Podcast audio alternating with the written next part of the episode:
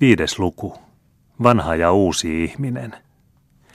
Kuninkaan henkilääkäri, joka koko päivän turhaan oli odottanut ilmoitusta Kreivi Bertelschöldin kuolemasta, ei seuraavana aamuna enää voinut voittaa uteliaisuuttaan, vaan meni sairaan luo.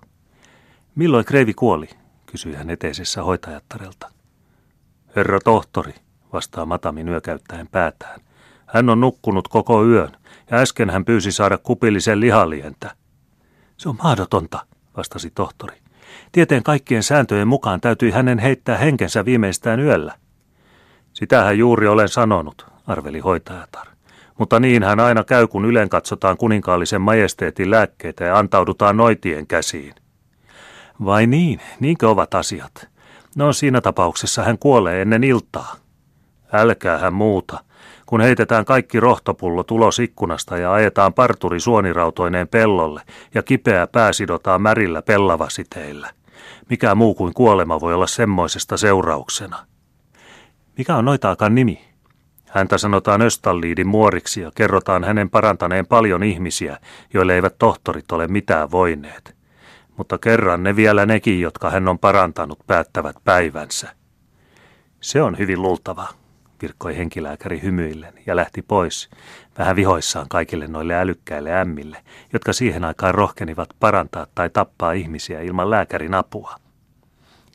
Näytti kuitenkin siltä, kuin henkilääkäri olisi ollut oikeassa, sillä monta päivää oli Krevi Bernhard elämän ja kuoleman vaiheilla. Östaliidin muorilla oli kova taistelu taisteltavana, paljon kovempi kuin Paulia parantaessa – mutta huolimatta tiedekunnan yksimielisestä tuomiosta virkosi Krevi Bernhard kuitenkin virkoamistaan. Kuume väheni, tulehdus hävisi, silmäkin näytti alkavan parantua. Ainoastaan suuri voimattomuus oli jäljellä. Hänen entinen tarmonsa vain ei ottanut oikein toipuakseen. Kova ja ylpeä mieli oli saanut kovan kolauksen sinä yönä, jolloin hän oli ollut kuoleman kielissä ja nähnyt tai luullut näkevänsä tuon kummallisen näyn eriskummaiset äänettömät sanat, käänny ja yksi vuosi, olivat jättäneet jälkeensä kaijun, joka ei oikein ottanut kadotakseen. Hän oli itselleen suutuksissa noista lapsellisuuksista, jotka eivät suonneet hänelle mitään rauhaa. Mutta se ei auttanut. Ne olivat yhäti hänen mielessään. Muori, virkkoi hän eräänä päivänä hiljaiselle mustiin puetulle talonpoikaisnaiselle, joka niin herkeämättömällä huolenpidolla oli valvonut hänen vuoteensa vieressä yötä ja päivää. Milloin luulette minun paranevan? Ruumiinne paranee silloin, kun sielunne, vastasi hän matalalla äänellä. Mitä sillä tarkoitatte? Mikä minun sielultani puuttuu? Jumalan armo, joka on sielun terveys, vastaa vaimo totisesti. Kreivi Bernhard olisi tahtonut nauraa, mutta se ei onnistunut. Hän oli liian heikko. Taas hän muisti tuon kauhistavan sanan, käänny, ja hän oli vaiti. Hänessä iti jotakin, iti syvällä hänen entisen rohkeutensa raunioiden alla, mutta siellä sydänalassa oli kova kivinen maaperä, eikä siemen tahtonut juurtua. Jos voitte tehdä minut terveeksi, muori, sanoi hän seuraavana päivänä, niin teen teidät rikkaaksi. Saatte itse määrätä palkkanne. En pyydä mitään, oli vastaus. Niin ne kaikki sanovat, jatkoi Kreivi, mutta ottavat kuitenkin. Mistä olette kotoisin?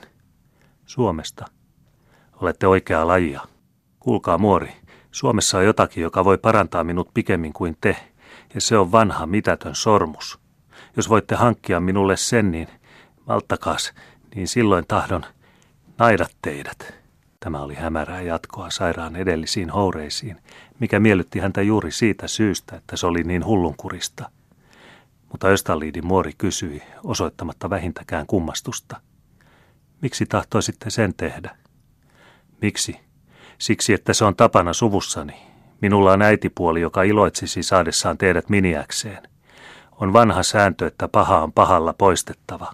Pakkasen purema lumella, tulenpolttama kuumalla raudalla ja suomalaiset noidat suomalaisilla noidilla. Älkää kursalko sen vuoksi, että olette ehkä 70-vuotias. Kuta vanhempi, sitä parempi.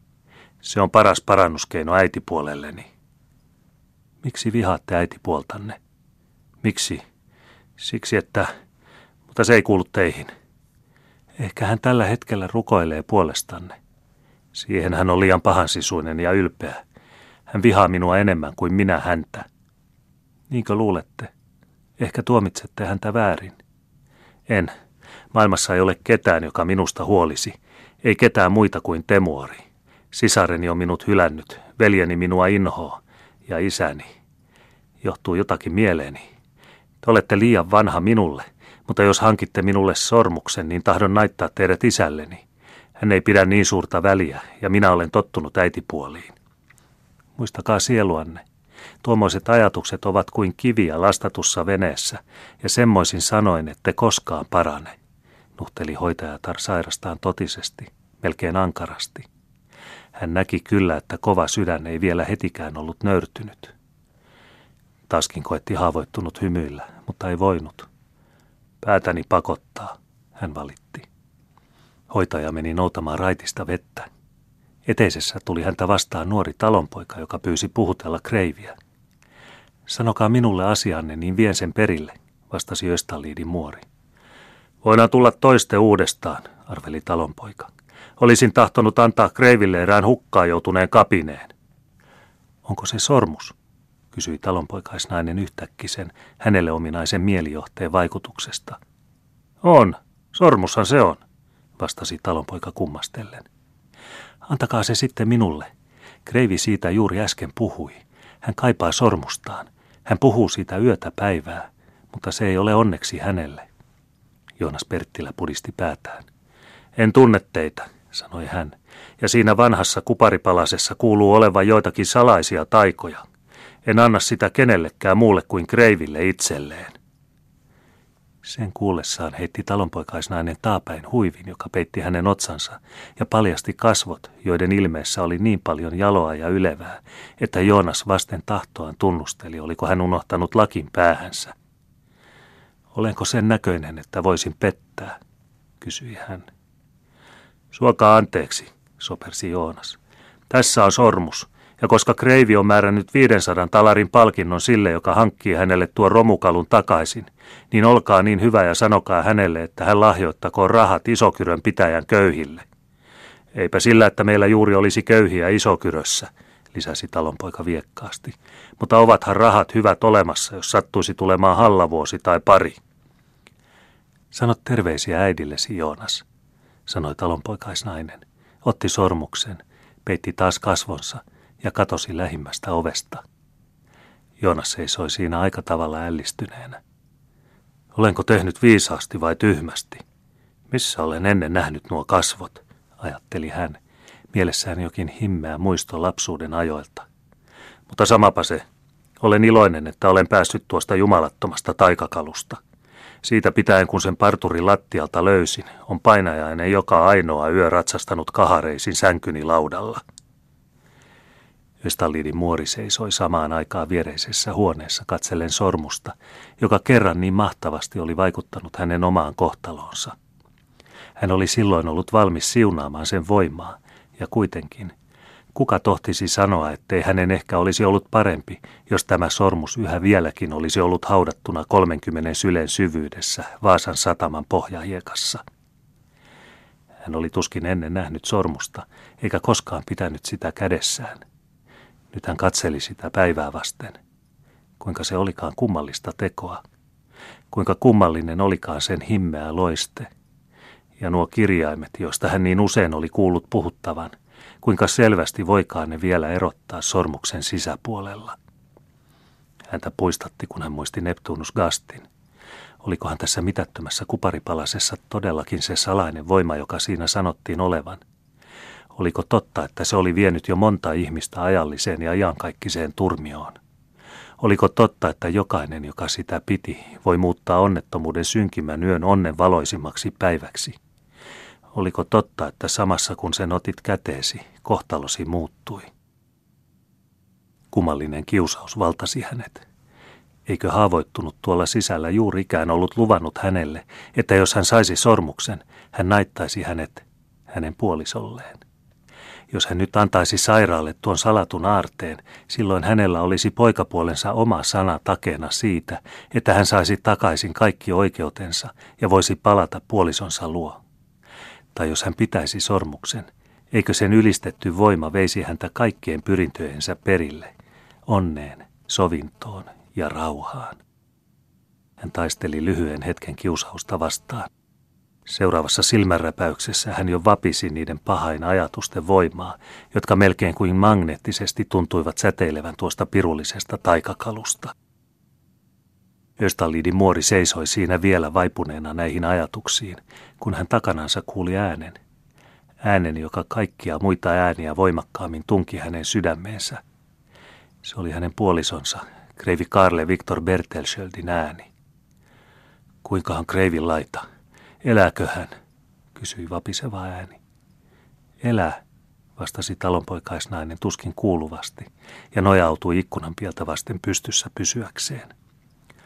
Onko hän jo niin parantunut, että ilman vaaraa voi nähdä isänsä? kysyi Bertelsöld malttamattomasti, huomaamatta oudon naisen liikutusta. Hoitajatar sai sekunnin pari tointuakseen. Kyllä hän voi, kuiskasi nainen. Sillä ehdolla, että teidän armonne ei puhu mitään, mikä häntä liikuttaa tai surettaa, sillä hän on vielä kovin heikko. Hyvä, tahdon olla varovainen, vastasi Kreivi, astuen sairaan huoneeseen. Hänen tuntematon puolisonsa seurasi häntä hiljaisin askelin. Nurkassa oli varjostin, ei kukaan huomannut häntä sen takaa. Hän kuuli, hän näki kaiken enemmän sydämensä kuin silmänsä ja korvainsa avulla. Oi kuinka hänen nuoruutensa rakastettu olikaan vanhentunut näiden kymmenen kuukauden kuluessa, sen jälkeen kun he viimeksi näkivät toisensa. Miten olivat käyneet kalpeiksi hänen kasvonsa. Kuinka koukistunut oli nyt hänen muinoin komea ryhtinsä. Ja kuinka himmeästi hänen lempeät siniset silmänsä loistivatkaan entiseen verraten. Mutta kuitenkin hänen vaimonsa rakasti häntä, tunsi rakastavansa häntä enemmän kuin koskaan ennen, sillä hän oli syypää noihin murheisiin – hän, joka kuitenkin oli vannonnut olevansa hänen elämänsä ilo. Isän ja pojan kohtaus oli lämpimämpi kuin heidän näkymätön todistajansa uskalsi toivoakaan. Isä unohti kaikki saadessaan nähdä esikoisensa. Poika tunsi rakkauden kaipausta, jota hän ei koskaan ennen ollut tuntenut. Isäni, sanoi Bernhard, olen pahasti teitä loukannut. Puhukaamme siitä sitten, kun olet parantunut, sanoi Kreivi. Luoja on lähettänyt meille nämä koettelemukset meitä rangaistakseen ja poistaakseen meidän suuria puutteellisuuksiamme, sinun ylpeyttäsi ja minun heikkouttani. Olen rientänyt Tukholmaan pelastaakseni kaikki, mitä minulle on rakasta maailmassa. Kadonneen puolisoni, molemmat poikani ja perheemme kunnian. En tule omin voimineni, vaan Jumalan voimalla, jonka itsessäni tunnen. Ei enää saa olla pimeyttä ja vainoa ympärillämme. Kaikki, kaikki rukoilkaamme kaikki valtiaan armoa. Kreivi Karle Viktor Bertelschöd oli jalo tällä hetkellä. Kaikki se epämiehekäs heikkous, joka oli himmentänyt hänen totuutta rakastavaa, pohjaltaan ylevää luonnettaan, näytti nyt, kun hän oli menettämäisillään kaikki, joka antoi arvoa hänen elämälleen, kerrassaan kadonneen.